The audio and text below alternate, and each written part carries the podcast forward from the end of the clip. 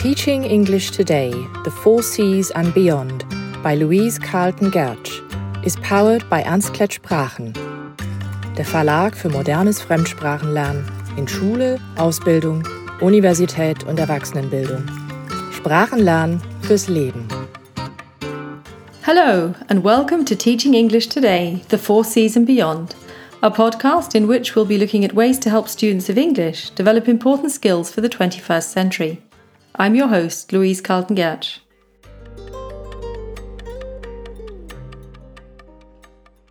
In today's episode, we'll be taking a closer look at something that's at the root of all learning: curiosity.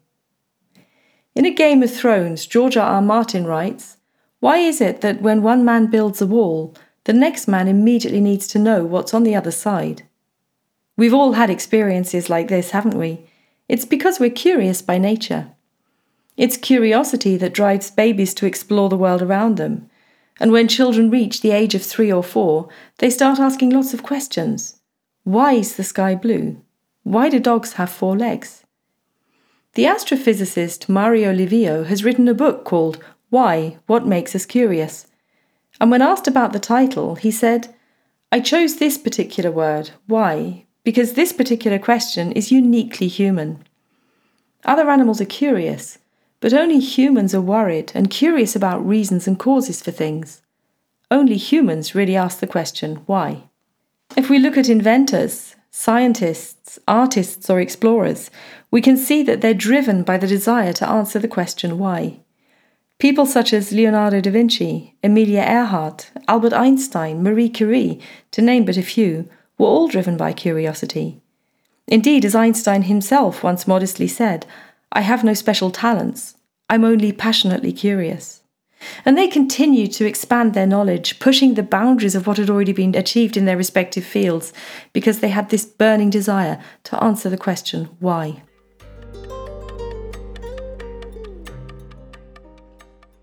But what is curiosity? Curiosity is defined as being the desire to know or learn something, but the concept is rather more complex. In her article, Disentangling Curiosity, Emily Grossnickle at the American University in Washington, D.C., uses the following more open definition. "At its core, curiosity is the desire for new knowledge, information, experiences, or stimulation to resolve gaps or experience the unknown." And as we know, it can manifest itself in so many different ways. We've all experienced a sudden urge to find something out that isn't really important, like the answers to a trivia question, when you just have to go online to find out the answer. It's a kind of fleeting impulse that you have to follow. If you like, an itch you have to scratch. And then there are times when we get interested in something and want to know more, and then time flies as we delve deeper and expand our knowledge. It's these kind of situations that can lead to lifelong passions, like the ones experienced by inventors, scientists, and artists.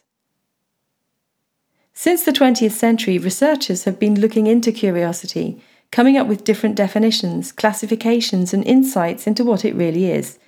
Here's a little taste. In the 1950s, the psychologist Daniel Berlin started doing experimental research on the subject of curiosity. He distinguished between different types of curiosity, most commonly exhibited between humans and animals.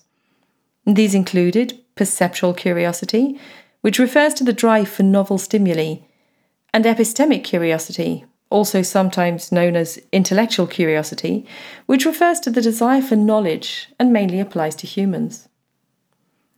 Then in the early 1990s, George Loewenstein elaborated on the concept of epistemic curiosity, seeking to define when it occurs. And he developed the information gap theory, which states that curiosity occurs when we feel a gap between what we know and what we want to know. This is why we're drawn to whodunits, because we want to know the answer. He suggested that curiosity works like other drives we have, such as hunger, which motivates us to eat. And he said that a small amount of information serves to greatly increase curiosity. As we consume more, we're rewarded. But eventually, when enough has been consumed, we get full, and then information serves to reduce further curiosity. So, if a student knows the basic structure of a concept or a theory, but is missing the details, they would be curious about the information and want to fill in the information gaps. But conversely, If a student feels they know about the topic and don't have many gaps, they won't probably be curious about it.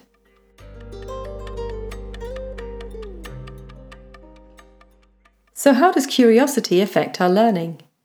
William Arthur Ward once said, "Curiosity is the wick in the candle of learning." He likened curiosity to the length of string that determines how long and brightly a candle will burn. And we've all experienced this at some point in our lives. The more curious we are about a topic, the easier it is to learn and remember information about it. But why is this? In recent years, researchers have taken a closer look at what happens in the brain. I'd like to share two studies with you, both of which deal with how epistemic curiosity affects the brain. In 2009, a group of scientists led by Professor Camera at Caltech University carried out a study with undergraduate students to find out about the effects of epistemic curiosity on the brain. The participants were asked 40 random trivia questions, and at the same time their brains were scanned. The questions ranged from what instrument was invented to sound like human singing, the answer was the violin, to what is the name of the galaxy that Earth is part of, the Milky Way. They were told to silently guess the answer, mark how curious they were about the correct answer, and how confident they were about their guess. The question was then presented again, followed by the correct answer. Now, as expected, participants were least curious when they had no idea what the answer was and when they were extremely confident. They were most curious when they had some idea about the answer, but were not very confident about their guess. In these cases, they were so keen to find out the answer that they were even willing to pay for the information, despite the fact that the information would have been available for free after the session. The brain scan showed that after the students had been asked the first question, certain areas of the brain were more active, so when they were most curious. And this was especially true of the area in the brain that's known for being involved in reward anticipation. Their findings also showed that when participants guessed incorrectly, they were more curious about the answer. And what's more, when participants were asked to recall the answers 1 to 2 weeks later, they were able to recall them better. The scientists said this suggests that curiosity helps to consolidate new information in memory. They concluded the fact that curiosity increases with uncertainty, up to a point, suggests that a small amount of knowledge can pique curiosity and prime the hunger for knowledge, much as an olfactory or visual stimulus can prime a hunger for food. This observation might suggest ways for educators to ignite the wick in the candle of learning. In 2014, Dr. Matthias Gruber of the University of California at Davis conducted an experiment with colleagues to find out what happens in our brains when we're curious, and how this affects our ability to learn and remember. Participants were asked to rate a series of trivia questions based on how curious they were to learn the answers. The questions covered topics such as politics, TV shows, and science. Then the brain activity of each of the participants was measured. While they were in the scanner, each participant was shown different trivia questions, some of which had piqued their curiosity, others which hadn't. But interestingly, there was a 14-second delay before the answer was shown to each question. During this interval, a random photo of a neutral face was displayed. Afterwards, each participant took a quiz to see how many of the answers they could recall. Now, as was to be expected, they performed better on the questions when they were extremely curious to find out the answer. Following this, they were given a surprise memory recognition test. So they were shown a face and asked whether they'd seen it during the experiment. Interestingly, faces that they'd seen when they were in a highly curious state were remembered better. The following day, when they repeated the trivia and face tests, the same trend was apparent. This showed that once their curiosity had been aroused, people were also better at learning completely unrelated information, so in this case, recognizing faces. This was despite the fact that they weren't necessarily interested in the information itself, but had only come across it while they were curious about something else.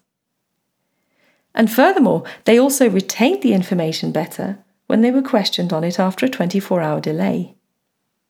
The scans showed that curiosity activated the same areas of the brain as when we anticipate a reward. So the researchers concluded that curiosity boosts people's ability to learn and retain new information. Gruber has given a TED talk on this subject, and as he explains in his talk, curiosity may put the brain in a state that allows it to learn and retain any kind of information, like a vortex that draws in what you're motivated to learn, and also sucks in a lot of other things around it. And finally, the researchers also found that when curiosity motivated learning, there was increased activity in the hippocampus, the region in the brain that's important for forming new memories.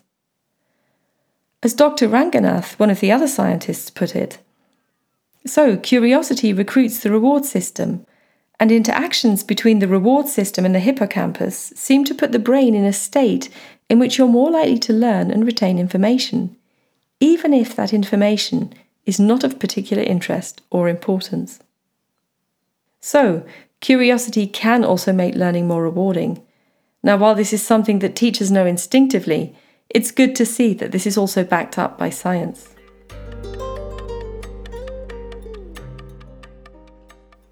Epistemic curiosity has been found to be a strong predictor of academic achievement and job performance. Interestingly, it seems to be as important as intelligence in determining how well students do at school.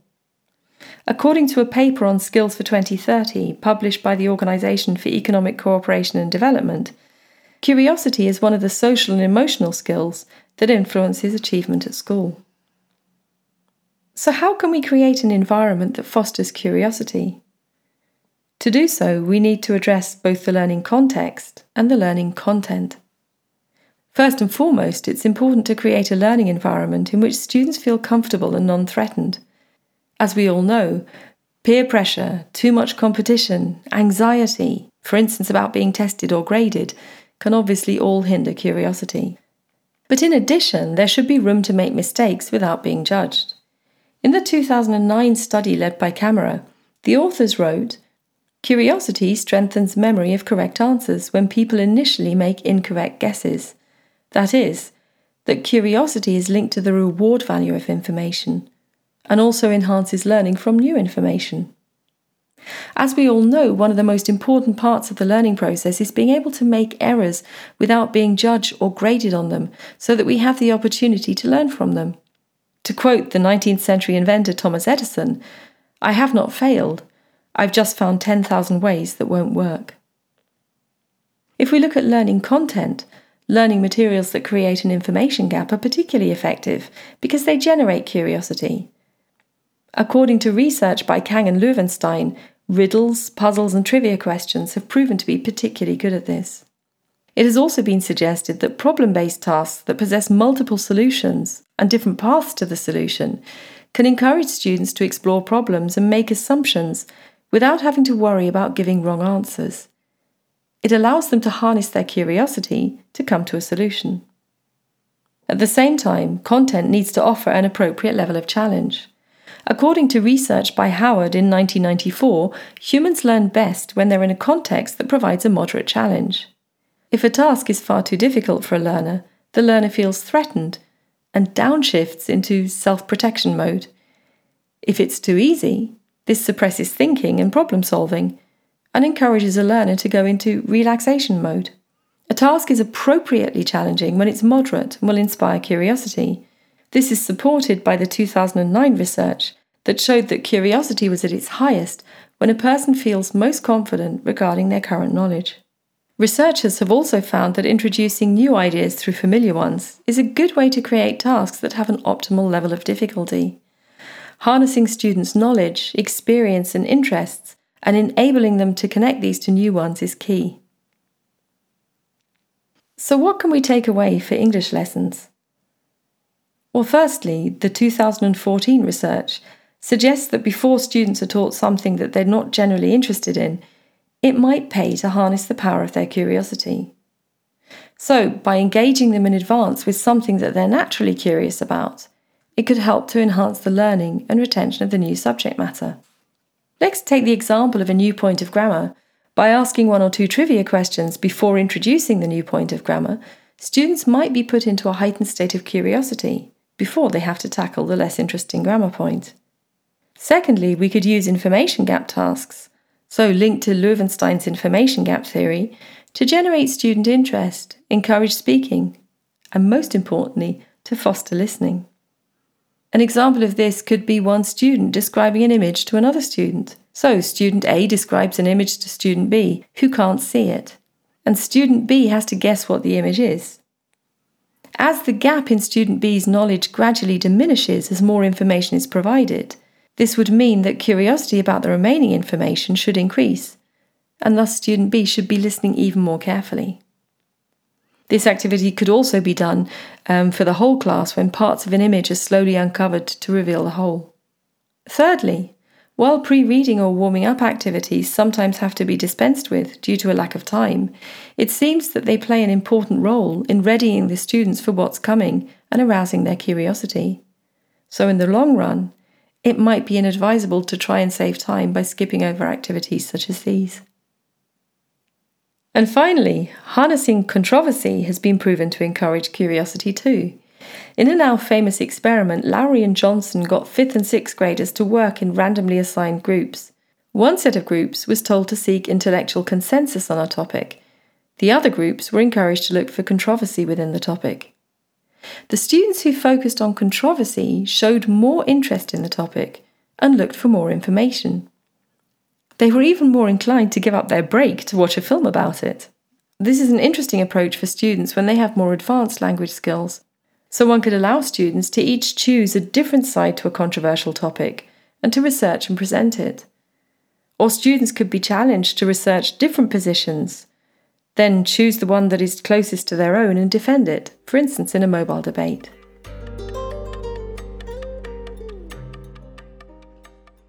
And of course, curiosity is also at the heart of intercultural competence.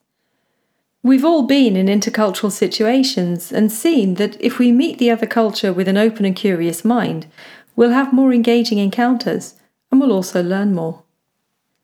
Darla Deardorff, a research scholar at Duke University in the US, has developed a model of intercultural competence that is based on 3 constituent elements: knowledge, skills, and attitudes. She sees curiosity as being one of the key attitudes to developing intercultural competence. This is because it shows a willingness to step outside of one's own comfort zone. Curiosity also enables us to see differences as learning opportunities rather than as threats, and also prepares us to tolerate ambiguity. I'd like to close with one final thought. If we manage to instill curiosity in students, it will hopefully enable them to pursue lifelong learning and also be more successful in the workplace. To quote the educationalist Sir Ken Robinson, "A lifelong sense of curiosity is one of the greatest gifts that schools can give their students." So, stay curious, and thanks for listening.